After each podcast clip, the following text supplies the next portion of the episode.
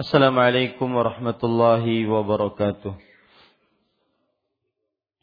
بسم الله الرحمن الرحيم إن الحمد لله نحمده ونستعينه ونستغفره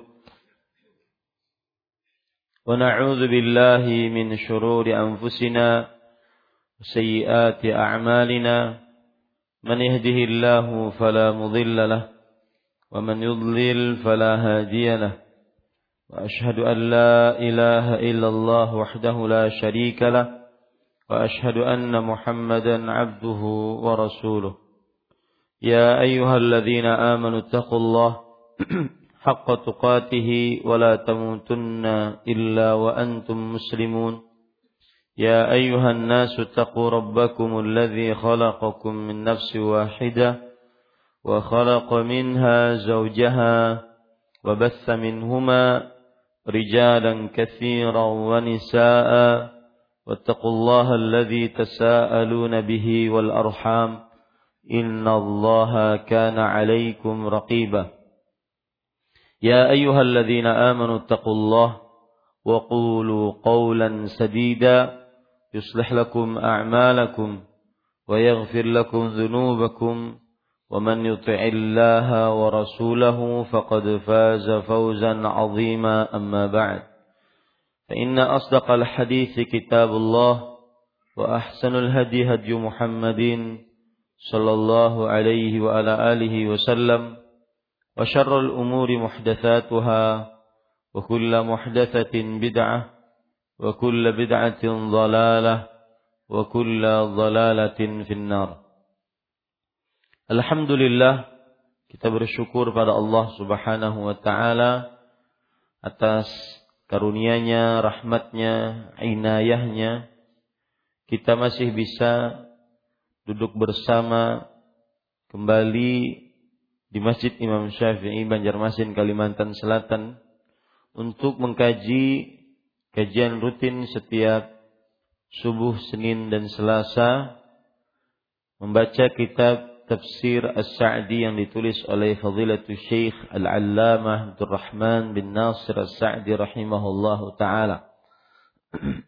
Salawat dan salam semoga selalu Allah berikan kepada Nabi kita Muhammad sallallahu alaihi wa ala alihi wasallam pada keluarga beliau, para sahabat serta orang-orang yang mengikuti beliau sampai hari kiamat kelak. Dengan nama-nama Allah yang husna dan sifat-sifatnya yang ulia kita berdoa Allahumma inna nas'aluka ilman nafi'an wa rizqan tayyiban wa amalan mutaqabbala. Wahai Allah sesungguhnya kami mohon kepada Engkau ilmu yang bermanfaat rezeki yang baik dan amal yang diterima. Amin ya rabbal alamin. Pada kesempatan kali ini kita masih membaca tafsir surat Ali Imran dari mulai ayat yang ke-31 sampai atau 32 eh 33 sampai kepada ayat 55. Dan pada pertemuan sebelumnya kita sudah membaca tafsir dari ayat 35 dan 36 yang mana disebutkan pada ayat tersebut em, uh, istrinya Imran yang bernama Hannah binti Faqul bernazar kepada Allah Subhanahu wa taala bahwa janin yang dikandungnya jika kelak lahir akan menjadi muharrar. Muharrar artinya adalah orang yang senantiasa mengabdikan dirinya untuk beribadah kepada Allah dan juga mengurus bas, Baitul Maqdis. Kenapa Hannah bernazar seperti ini? Karena beliau sudah lama menginginkan anak, maka beliau belum dapat anak. Akhirnya ketika hamil, maka bernazar. Bernazarnya tadi yang sudah saya sebutkan. Tetapi ternyata ketika melahirkan, maka Allah Subhanahu wa taala berkehendak dan bertakdir lain yaitu melahirkan seorang anak perempuan. Tentunya keberadaan dan wujud anak perempuan berbeda dengan anak laki-laki. Dan Allah lebih mengetahui akan hal itu. Tetapi di sini terdapat pelajaran yang menarik bahwa mungkin kita menginginkan sesuatu dan kita anggap itu cocok, baik untuk kita. Tetapi Allah a'lam lebih mengetahui tentang kita dan nasib kita. Maka apa yang kita inginkan tidak serta merta selalu diwujudkan oleh Allah. Karena ternyata ada yang lebih baik yang tidak terfikirkan dalam benak kita. Oleh karenanya, apabila doa keinginan belum tercapai, maka tetaplah berhusnudzan kepada Allah. Tetaplah berhusnudzan kepada Allah. Mungkin itu adalah sesuatu yang lebih baik untuk diri seseorang. Fa'asa an takrahu syai'an Fa'asa an takrahu syai'an wa huwa khairul lakum. Mungkin kalian membenci sesuatu padahal itu adalah lebih baik bagi kalian. Wa asa an tuhibbu syai'an wa huwa syarrul lakum. Wallahu ya'lamu wa antum la ta'lamun. Mungkin kalian menyukai sesuatu, padahal itu buruk bagi kalian. Kemudian Allah lihat, Allah akhiri ayat ini dengan ilmu pengetahuannya. Allah mengetahui dan kalian tidak mengetahui. Maka tetaplah berhusnuzan dengan semua takdir yang Allah Subhanahu wa taala berikan. Dan akhirnya anak tersebut dinamai Maryam. Kemudian anak tersebut dimintakan perlindungan kepada Allah Subhanahu wa taala. Di sini terdapat pelajaran sebagaimana sudah kita sebutkan bahwa tidak ada seorang bayi yang terlahir kecuali akan ditusuk dengan jari syaitan. Syaitan yang menusuknya. Kecuali Isa bin Maryam. Dan Maryam itu sendiri. Ini menunjukkan bahwa doa orang tua mustajab. Dan saya sering berpesan, apabila kita ingin membawa anak kita didoakan oleh orang saleh, baik karena anak kita sakit atau yang semisalnya, maka itu diperbolehkan dalam Islam. Tetapi doa orang tua juga jangan lupa. Bahkan doa orang tua bisa dikatakan lebih mustajab dibandingkan doanya orang saleh yang bukan orang tuanya. Maka jangan lupa kita sebagai orang tua mempunyai kans besar, kesempatan besar untuk mendoakan anak-anak kita. Agar mereka menjadi anak yang saleh, qurratu ain, kemudian keturunan yang baik, mintakan perlindungan kepada syaitan, eh, kepada Allah dari syaitan. Kemudian minta kepada Allah agar mereka senantiasa bertauhid, mendirikan sholat dan semisalnya.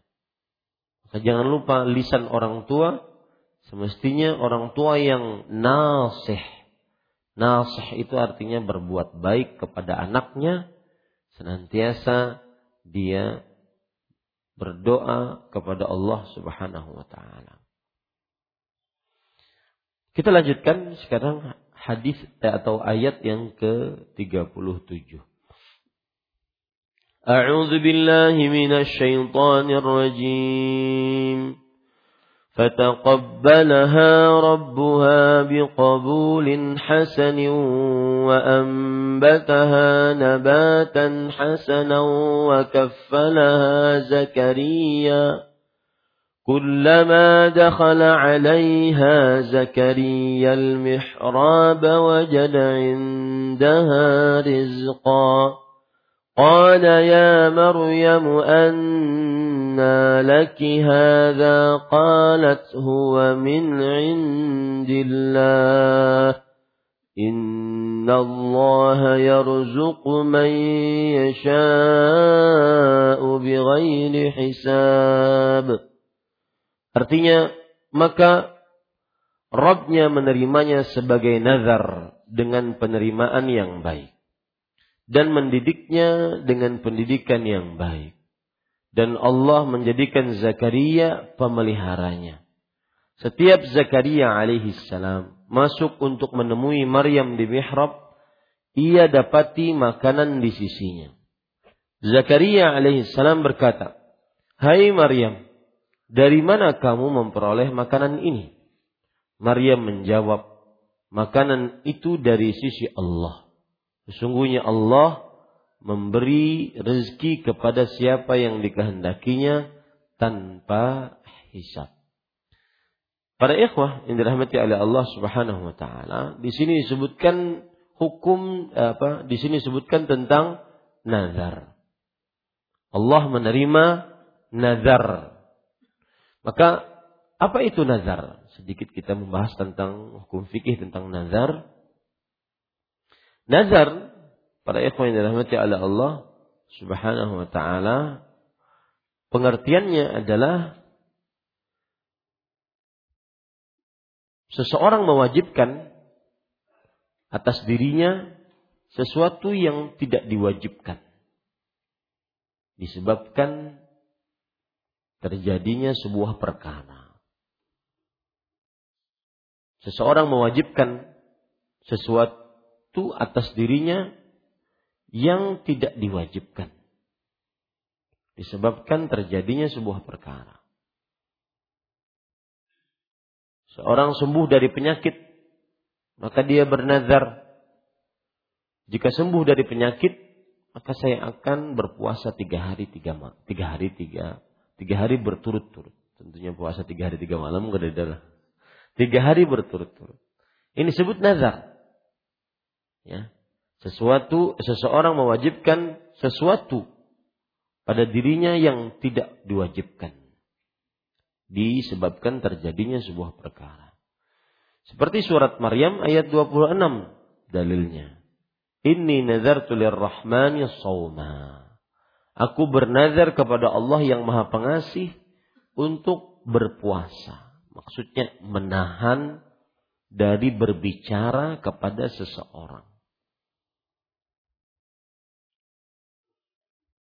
Kemudian para ikhwan yang dirahmati oleh Allah Subhanahu wa taala, para ulama fikih mengatakan nazar itu baik nazar yang tergantung atau yang tidak tergantung. Yang tergantung itu begini. Kalau saya sembuh, saya akan begini. Saya bernazar seperti ini. Yang tidak tergantung adalah saya bernazar untuk begini, begini, begini. Ya. Itu nazar yang tergantung dan yang tidak tergantung. Kalau saya dapat pekerjaan, maka saya akan saya bernazar menyembelih kambing. Ini namanya ter Tergantung. Ada yang mengatakan saya bernazar menyembelih kambing tanpa harus digantung dengan pekerjaan. Nah, pada tapi kebanyakannya kebanyakannya nazar tergantung. Karena tadi menginginkan sesuatu. Kemudian Allah Subhanahu wa taala menyebutkan dalam Al-Qur'an pujian bagi orang-orang yang menyempurnakan atau menunaikan nazarnya.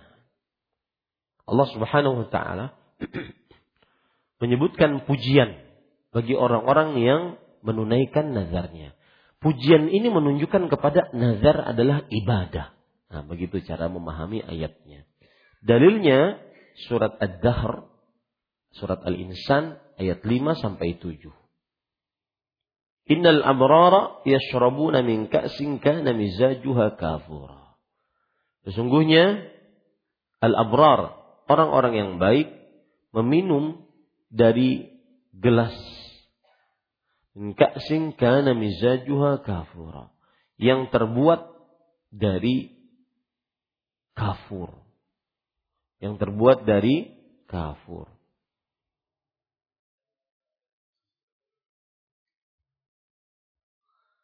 Ainan yashrabu biha ibadullah yufajjirunaha tafjira.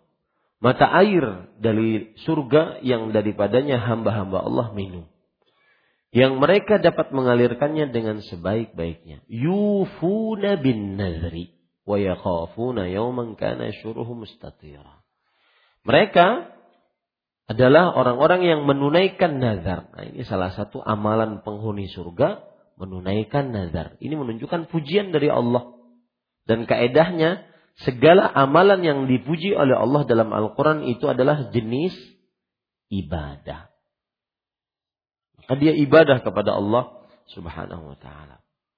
Kemudian, yang berkaitan dengan nazar yang lain, para ikhwan yang dirahmati oleh Allah, hukum nazar. Hukum nazar, menunaikan nazar yang disyariatkan hukumnya wajib. Kalau ada orang bernazar melakukan ketaatan, maka wajib hukumnya. Tadi, kalau saya diterima bekerja, saya akan berpuasa. Berarti dia sedang mewajibkan pada dirinya sendiri apa? Puasa. Maka menjadi wajib. Ya, menjadi wajib. Nanti kalau dia tidak bayar puasanya, dia harus bayar kafarat. Dia harus bayar kafarat. Allah berfirman akan dalil akan hal ini surat Al-Hajj ayat 29. Wal yufu nuzurahum. Nuzurahum. Dan hendaklah mereka menunaikan nazar-nazar mereka. Kemudian para ikhwan yang dirahmati oleh Allah Subhanahu wa taala terdapat dalam hadis-hadis Rasul larangan dan makruhnya bernazar. Larangan dan makruhnya bernazar. Jadi kalau bisa kita katakan begini, hukum melaksanakan nazar yang merupakan ketaatan wajib. Tapi asal hukum bernazar makruh. Asal hukum bernazar makruh. Lihat hadis Rasul riwayat Muslim dari Abu Hurairah radhiyallahu anhu, la tanzuru. Lihat. Jangan kalian bernazar. Ini menunjukkan bahwa bernazar hukumnya dilarang oleh Rasul sallallahu alaihi wasallam. Fa inna an-nadhra la yughni minal qadari syai'an wa inna ma yustakhraju bihi minal bakhil. Karena nazar tidak akan merubah takdir sedikit pun.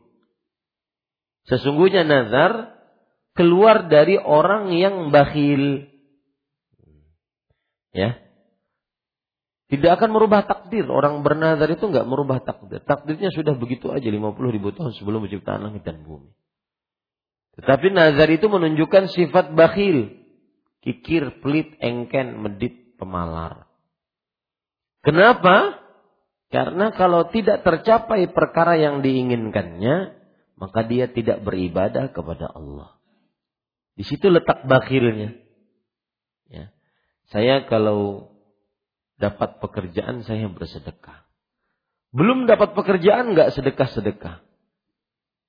Padahal mungkin ada harta yang disedekahkan.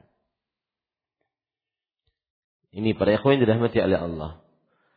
Kemudian juga hadis yang lain dari Abdullah bin Umar radhiyallahu anhu. Rasul sallallahu alaihi wasallam bersabda, "Innahu la yaruddu syai'an, innama yustakhraju bihi minasyahih." Nazar itu tidak menolak apa pun, tidak menolak apa pun. Sesungguhnya nazar dikeluarkan dari orang yang syahih, bakhil. Ya, di sana tentunya ada perbedaan secara uh, detil Perbedaan antara orang yang bakhil dengan orang yang syahih. Tapi tidak perlu kita jelaskan nanti pada kesempatan yang lain insyaAllah. Mungkin ada orang yang bertanya, bagaimana kok orang yang menunaikan nazarnya dipuji oleh Allah. Tetapi kemudian Rasulullah memakruhkannya untuk orang yang bernazar. Di sini kan semacam ada pertentangan. Maka jawabannya mudah. Bahwa nazar yang terpuji adalah nazar yang berupa ketaatan. Yang apabila dia mendapatkan sesuatu, maka dia mengerjakan ketaatan tersebut. Dia bernazar untuk mengerjakan ketaatan tersebut. Agar dirinya tetap tersemangati untuk beribadah kepada Allah. Nah, ini nazar yang terpuji. Adapun nazar yang terlarang adalah nazar yang merupakan barteran dari taat. Saya tidak mau taat kecuali harus begini. Paham sekarang? Kapan nazar itu terpuji, kapan nazar itu makruh. Nazar terpuji apabila nazar itu kita ucapkan maka akan memotivasi kita untuk beramal. Semakin termotivasi untuk beramal. Mau dapat nggak dapat semakin termotivasi untuk beramal. Sedangkan nazar yang makruh tadi yaitu nazar yang merupakan barteran. Barteran itu apa? Tukaran. Dalam artian saya tidak mau mengerjakan ketaatan kalau tidak dicapai, dicapaikan niat saya. Nah, ini nazar namanya nazar orang pemalas. Nazar orang yang bakhil. Nazar orang yang tidak bersyukur atas nikmat Allah subhanahu wa ta'ala. Jadi kalau ingin kita bernazar ya seperti itu. Tujuannya untuk apa tadi? motivasi untuk lebih menyemangati. Ya, misalkan saya kalau diterima lamaran oleh seorang wanita, maka saya akan benar-benar sholat berjamaah lima waktu di masjid. Usahakan tidak ketinggalan takbiratul ihram imam. Maka Bedanya bagaimana?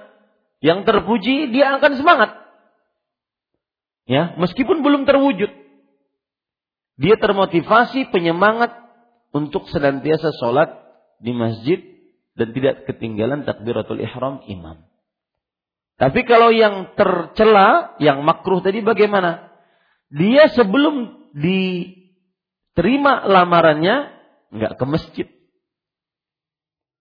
Ya, tidak ke masjid. Paham bedanya sekarang para ikhwah? Jadi kalau ada yang bertanya, oh nazar itu apa hukumnya? Oh tergantung. Kamu menganggap nazar itu sebagai penyemangat, maka itu terpuji. Wajib untuk dilaksanakan. Kamu kalau menganggap nazar itu adalah sebuah barteran, tukaran, maka itu makruh. Paham ini para ikhwah? Nah. Nah, di sini kita kembali ke ayat kita. Di sini Allah menerima nazarnya ibunya Maryam dengan penerimaan yang baik. Dan kemudian Allah Subhanahu wa taala menumbuhkan dengan tumbuhan dengan pertumbuhan yang baik, yaitu Maryam menjadi anak yang salihah Bahkan subhanallah, sebagaimana yang kita sebutkan pada pertemuan sebelumnya, bahwa ternyata keberadaan Maryam lebih dibandingkan mungkin laki-laki lainnya. Ya, ini yang saya ucapkan tadi di awal bahwa kadang kita menginginkan sesuatu ternyata yang kita inginkan kurang baik menurut Allah. Ternyata ada yang lebih baik oleh karenanya terimalah. Dan berhusnuzanlah kepada Allah Subhanahu wa taala karena Allah akan memperlakukan kita sesuai dengan sangkaan kita kepada Allah Subhanahu wa taala. Baik. Para ikhwan yang dirahmati oleh Allah Subhanahu wa taala, akhirnya Allah pun menerima nazarnya tersebut.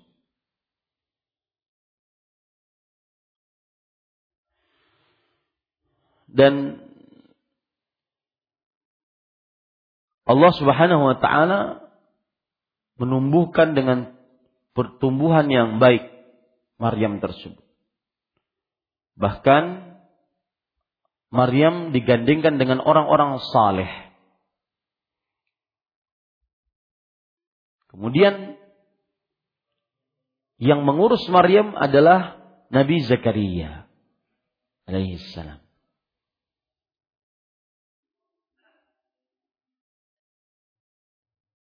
Kenapa demikian? Diurus oleh Zakaria karena Maryam adalah yatimah. Yatim. Tidak punya bapak. Dari mulai semenjak lahir. Tidak punya bapak. Makanya diurus oleh Maryam.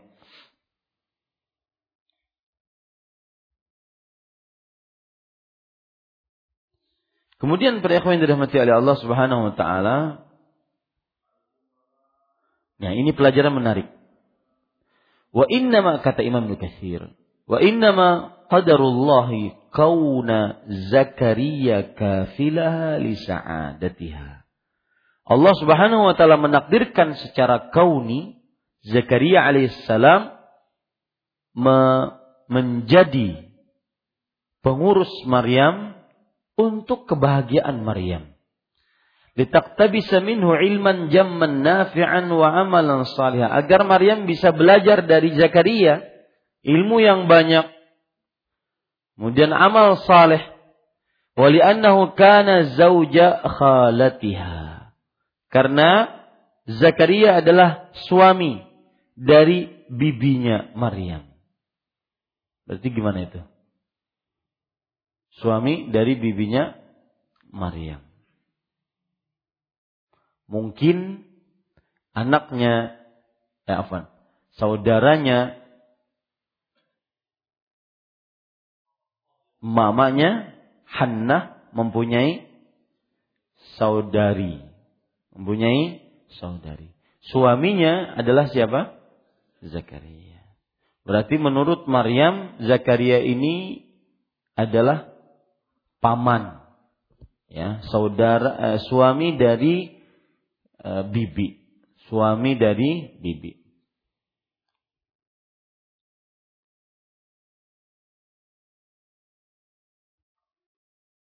Disebutkan dalam hadis riwayat Muslim, "Fa'idza biyahya wa Isa wa huma ibnatal ibnal khalah."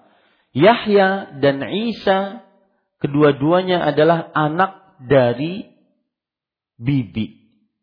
Anak dari bibi. Jadi Hannah mempunyai saudari. Saudari. Hannah mempunyai anak saudari. Saudarinya Hannah menikah dengan Zakaria. Zakaria memiliki anak namanya Yahya. Dan Zakaria memiliki keponakan atau sepupu. Hah? Keponakan atau sepupu? Keponakan. Namanya siapa? Yahya. Ma, eh, eh, apa? Isa. Makanya Yahya dan Isa adalah dua anak laki-laki sebibi. Betul tidak? Ya satu bibi dia. Yahya bibinya adalah siapa? Maryam. Kemudian Isa bibinya siapa? eh, afwan, Yahya bibinya sebentar. Kita tulis dulu ya. Nah, bingung. Uh, ada Hannah. Ibunya Maryam. Maryam mempunyai anak namanya Isa. Maryam ini diurus oleh Zakaria. Zakaria ini siapa? Lihat. Ibunya Maryam Hannah mempunyai saudari, saudari. Ya. Nah, saudari ini menikah dengan Zakaria. Berarti Maryam apanya Zakaria? Keponakan Zakaria. Zakaria ketika nikah dengan saudarinya Hannah mempunyai anak namanya Yahya. Yahya ini satu satu bibi. Disebutkan dalam hadis begitu. Faiza Yahya wa Isa ibna al-khalah. Yahya dan Isa adalah dua anak laki-laki dari bibi. Bagaimana? Yahya bibinya siapa? Hanna. Kemudian Isa bibinya siapa? Hah? Saudarinya Han Hanna. Itu yang dimaksud. Ya. Itu hadis sahih riwayat Muslim harus kita pahami. Faida Yahya dan Isa adalah dua anak laki-laki al-khalah yaitu keponakan bibi. Keponakan bibi. Dua-duanya sama keponakan bibi. Dan perlu diperhatikan di sini ada hadis Rasul, mudah-mudahan kita bisa amalkan al-khalah bimanzilatil um. Bibi itu kedudukannya seperti kedudukan ibu. Maka ibu kita sudah meninggal, rancaki ke bibi. Acil lojar kita. Ya, acil. Saya melihat ini, mudah-mudahan ini adalah termasuk contoh yang baik dari mama. Beliau sangat perhatian kepada bibi acil-acilnya. Ya. Mama beliau sudah lama eh, nini saya sudah lama meninggal, nini dari ibu. Tapi beliau sangat perhatian kepada acil-acilnya. Dan acilnya itu banyak. Sebabnya kenapa? Orang Bajar dahulu kan sering poligami. Ya. Sampai sekarang ya. Sekarang banyak penakut ya. Ya. Maka acilnya banyak. Kadang kadang bingung juga ini dari mana, ini dari istri yang mana. Karena bibinya jadi banyak jadinya. Kepada ikhwan yang dirahmati Allah, perhatikan bibi. Karena dia termasuk daripada ibu. Dan kadang kita dapati sifat-sifat ibu ada pada bibi. Sifat-sifat ibu ada pada bibi. Kemudian para ikhwan yang dirahmati oleh Allah Subhanahu wa taala dan Rasulullah sallallahu alaihi wasallam kenapa keluar hadis bibi sederajat dengan ibu? Hadis ceritanya adalah Rasul sallallahu alaihi wasallam membuat keputusan tentang Amarah binti Hamzah berada dalam sepesusuan bibinya. Istri Ja'far bin Abi Talib. Jadi ada kasus seorang sahabat Nabi bernama Amarah binti Hamzah. Amarah binti Hamzah ini dia menyusu kepada istri Ja'far bin Abi Thalib. Maka Amarah tidak boleh nikah dengan anak-anaknya siapa? Ja'far.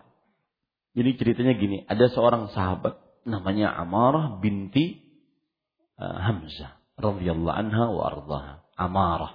Bagus kasih nama anak Amarah. Karena seorang sahabat Rasul wasallam yang wanita. Amarah binti Hamzah. Beliau ini dihukumi oleh Rasulullah sebagai anak sepesusuannya isi istrinya Ja'far bin Abi Thalib. Istrinya Ja'far bin Abi Thalib. Maka anak-anak dari Ja'far bin Abi Thalib yang merupakan pertalian darah bukan sepesusuan, mahram bagi siapa? Amarah ini. Tidak boleh menikah dengan Amarah. Anak-anaknya. Karena saudara sepesusuan. Tapi mahramnya kepada anak-anaknya saja, kepada Ja'farnya enggak. Karena Ja'far orang lain, cuma sebatas suami. Mahramnya hanya sebatas hanya kepada anak-anaknya Amarah. Seperti anak saya Abdullah. Abdullah ketika umur 9 tahun bulan, 9 bulan saya sudah susukan kepada orang lain karena waktu itu kami haji. Sedangkan dia masih semangat-semangatnya nyusu. Susukan kepada Ummu Salsa namanya masih ada. Keluarga yang saya cintai karena Allah. Ummu Salsa dan Abu Muhammad. Nah, Abdullah, Ummu Salsa dan Abu Muhammad ini mempunyai anak namanya Salsa, namanya Abdullah, namanya Abdurrahman, namanya Fatimah. Ada empat anaknya.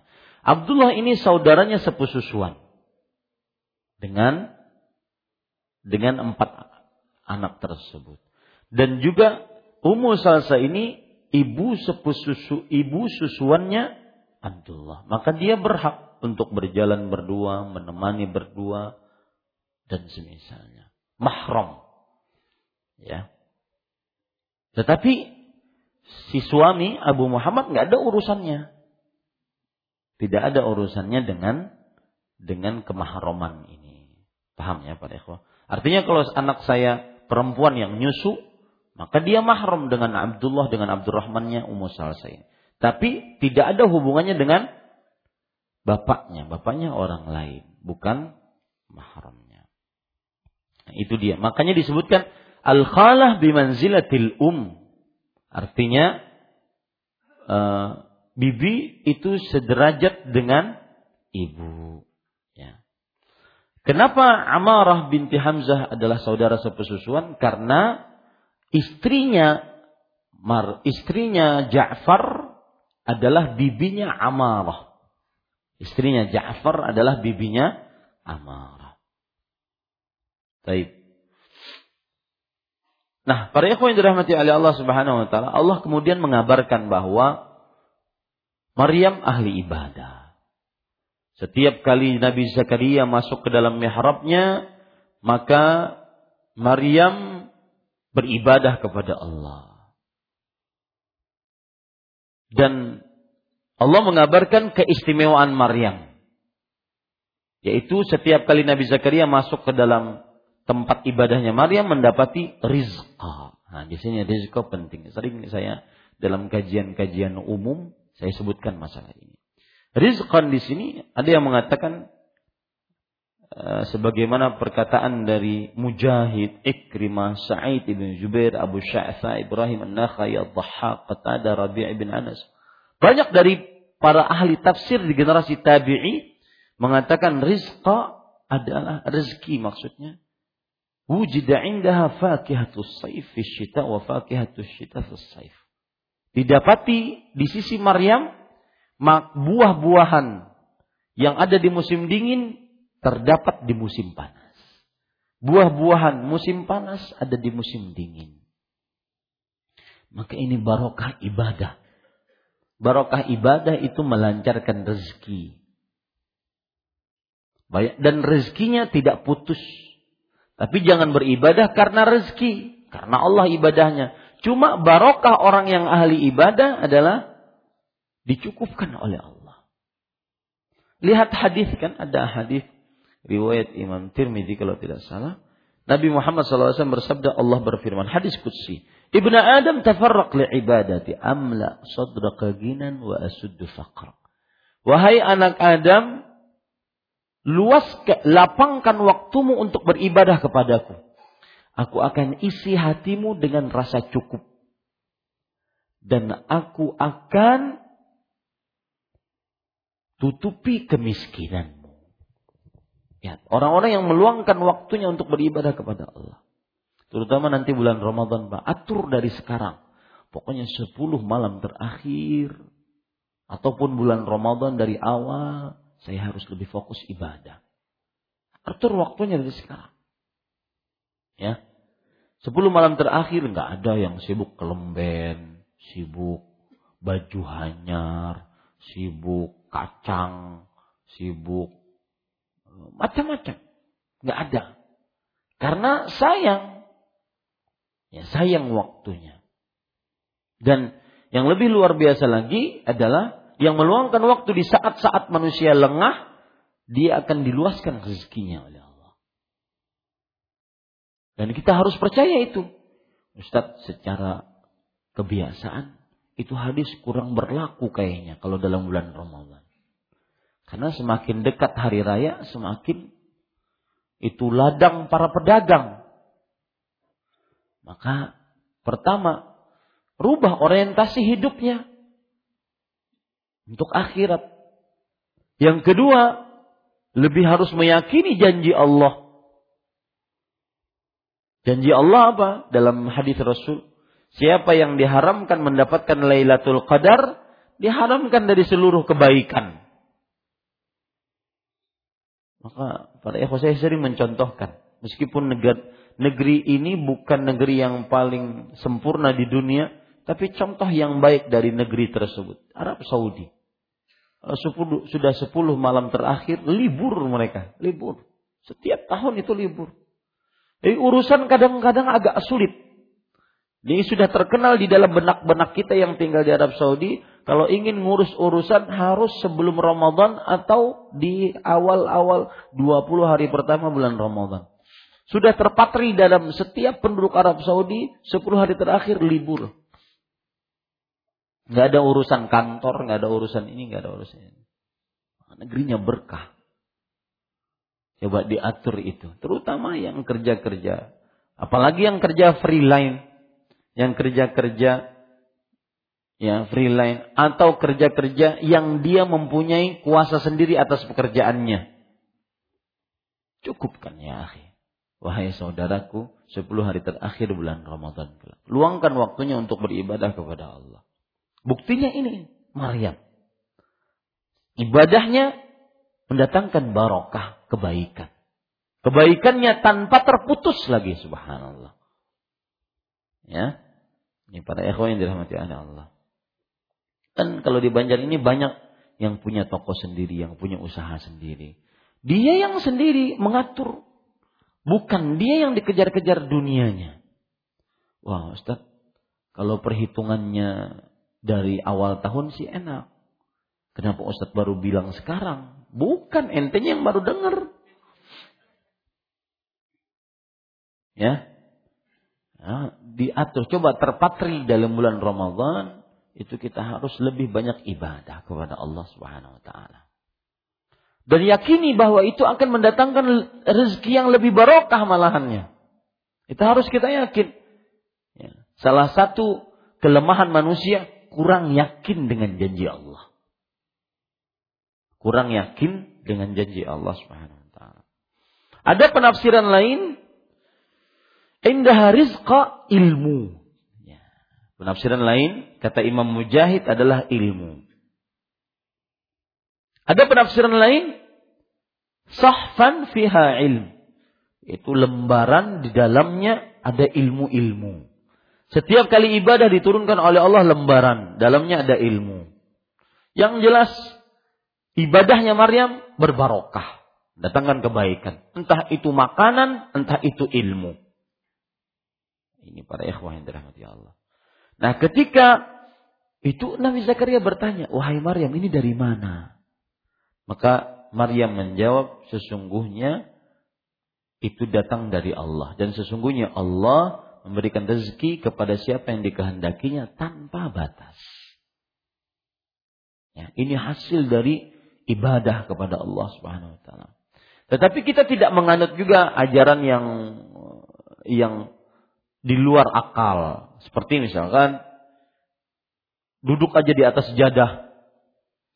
Ya, zikir, zikir, zikir, doa, doa, nanti lihat bawahnya ada ada duit. Nah, itu tidak tidak percaya juga seperti itu. Ya, akan tetapi ibadah kita percaya mendatangkan barokah usaha kita menjadi barakah dan semisalnya.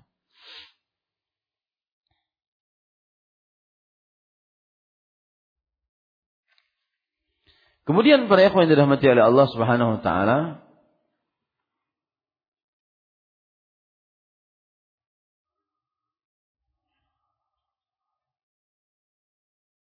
Ya, cukup itu. Ya, ini termasuk daripada tafsiran yang kita baca. Nah, kita baca apa yang disebutkan oleh uh, Syekh di dalam tafsir As-Sa'di. Beliau mengatakan kita sampai kepada halaman 524 dalam buku terjemahan saya ya.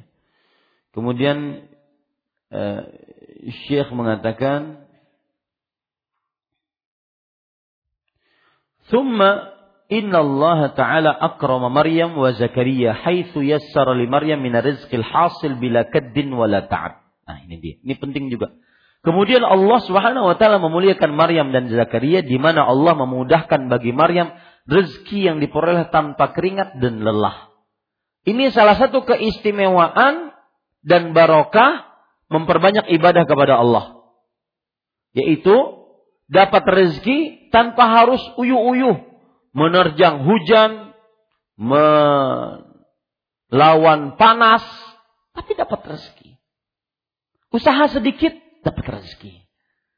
Salah satu keistimewaan orang yang ahli ibadah. Jadi tidak kita tidak menafikan usaha, tetap usaha, tetapi kok usaha sedikit dapat rezeki. Cukup hari ini, cukup untuk besok dan semisal. Ada orang yang kadang-kadang kayak bayang taib. Pergi pagi, pulang pagi. Ya, tapi rezekinya nggak dapat dapat. Dan Allah Subhanahu wa taala menyebutkan eh, Rasul Shallallahu alaihi wasallam menyebutkan dalam hadis tadi yang meluangkan waktunya untuk ibadah kepada Allah. Kata Rasul Shallallahu alaihi wasallam, "Wa illa malatu sadraka syughlan walam asuddu fakhra." Kalau kamu tidak meluangkan ibadah untukku, maka aku akan isi hatimu dengan kesibukan. Dalam riwayat yang aku akan isi tanganmu dengan kesibukan. Tapi sibuk-sibuk nggak ada hasil. Nah itu dia. Sibuk-sibuk yang didapat cuma sedikit, nggak ada hasil.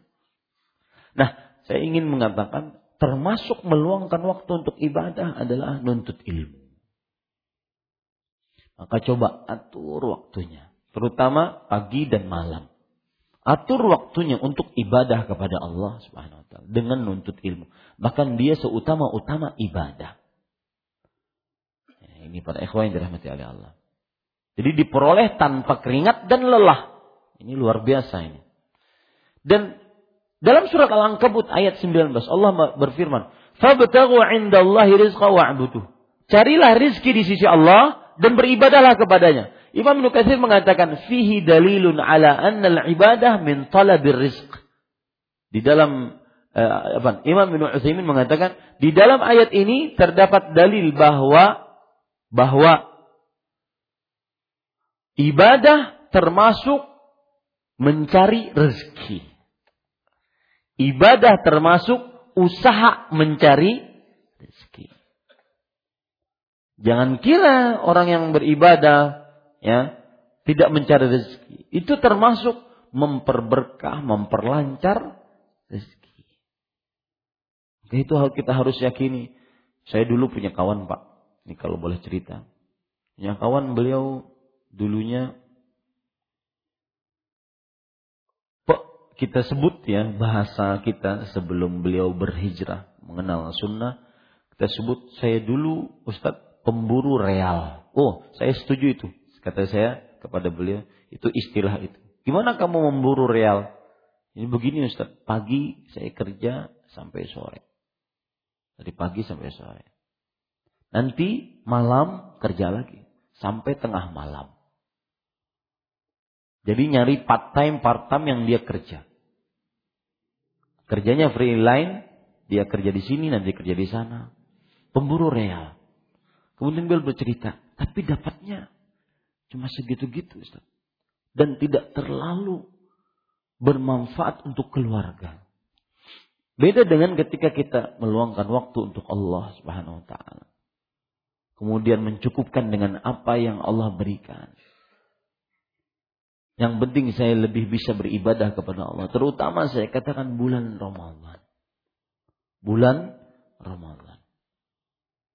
Ya, perhatikan ini para pedagang, para pengusaha, hati-hati. Ramadanmu jangan sampai kita masuk dalam hadis riwayat Tirmidzi, raqima anfu rajul dakhala Ramadan thumma salakha falam yughfar lahu. Sungguh hidung seseorang tersungkur ke tanah di dia masuk ke dalam bulan Ramadan kemudian berlalu bulan Ramadannya tapi belum diampuni dosanya. Padahal bulan ampunan, bulan dimerdekakan dari api neraka, bulan rahmat, bulan barokah, bulan macam-macam bulan, bulan Lailatul Qadar. Eh, dia tidak dapat. Ini para ikhwan yang dirahmati oleh Allah. Wa inna ma huwa karamatun karamatun akramahallahu bihi. Artinya hal itu adalah sebuah karamah sebagai kemuliaan dari Allah untuknya. Kemudian, id kullama dakhala 'alaiha Zakaria al-mihraba setiap Zakaria masuk untuk menemui Maryam di mihrabnya, wa huwa mahallul ibadah, wa fihi isyaratun ila kathrati salatiha wa mulazamatiha li mihrabiha, yakni untuk tempat ibadah dan di sini terkandung isyarat. Lihat, isyaratnya ini penting. Akan banyaknya salat yang dilakukan Maryam dan konsistennya terhadap tempat ibadahnya. Berarti memang itu amalan Maryam. Ya, Sampai-sampai punya mihrab sendiri.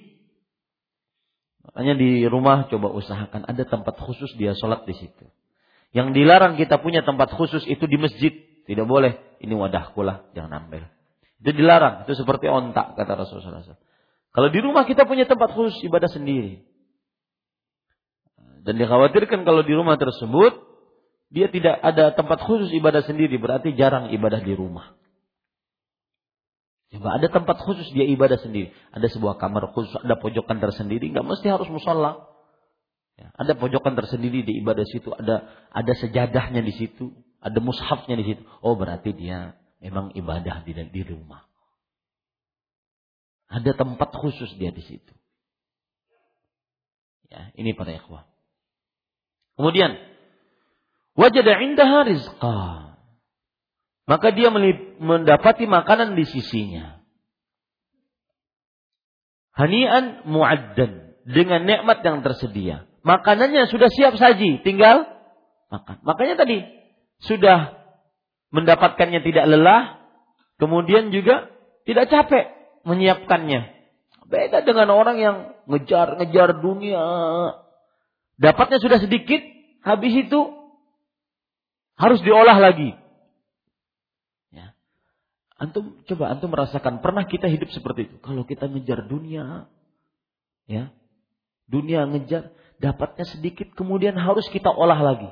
Beda dengan kita meluangkan waktu untuk ibadah kepada Allah, kerja sedikit, hasilnya banyak, dan juga langsung bisa disantap saji. Ya, tidak tidak sulit untuk mengkonsumsinya. Karena kita berhadapan dengan Allah yang maha pemurah, maha pengasih. Kemudian Allah berfirman,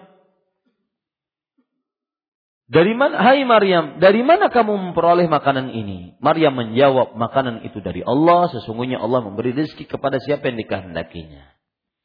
Kemudian Allah Subhanahu wa taala berfirman, "Falamma ra'a Zakaria al-hala wal birra wal lutfa min Allah biha zakkarahu an yas'alahu Allah an yas'al Allah taala husul al walad ala hinil ya'si minhu. Nah, ini penting ini. Yaitu ketika Zakaria menyiapkan kondisi tersebut, menyaksikan kondisi tersebut, kebaikan dan seperti itulah kasih Allah terhadap Maryam, maka beliau ingat mengingatkan dirinya untuk memohon kepada Allah seorang anak laki-laki dalam kondisinya yang hampir putus asa. Oh, ini yang sering saya sebutkan dalam kajian-kajian saya. Bahwa Maryam mendapatkan rezeki dari arah yang tidak disangka-sangka.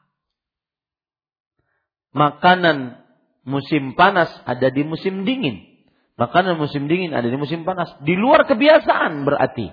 Di luar kewajaran. kewajaran. Maka Nabi Zakaria juga mengatakan, kalau begitu mungkin saja aku di luar kewajaran. Sebagaimana Allah memberikan kepada Maryam di luar kewajaran, maka Allah juga mampu memberikanku di luar kewajaran. Apa itu? Anak. Anak laki-laki, aku berharap anak laki-laki. Di luar kewajaran. Dalam artian, istriku menafos, aku mandul. Ya. Menafos yang tidak bisa melahirkan, tidak haid lagi. Dan Nabi Zakaria mandul. Atau terbalik.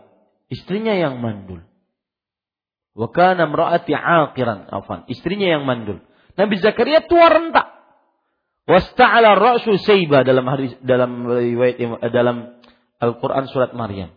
Dan uh, rambutku penuh dengan uban. Mustahil dapat anak. Mandul plus ketuaan. Mustahil dapat anak. Tapi Nabi Zakaria yakin. Sebagaimana Maryam mempunyai karunia dari Allah di luar kebiasaan, maka Allah juga mampu untuk memberikan kepadaku karunia di luar kebiasaan. Ini yang membuat Mar, uh, siapa? Nabi Zakaria akhirnya berdoa kepada Allah Subhanahu wa taala dan itu ada pada ayat yang ke-38 insyaallah kita akan bahas pada pertemuan selanjutnya. Wallahu alam wa sallallahu nabi Muhammad walhamdulillahi rabbil alamin.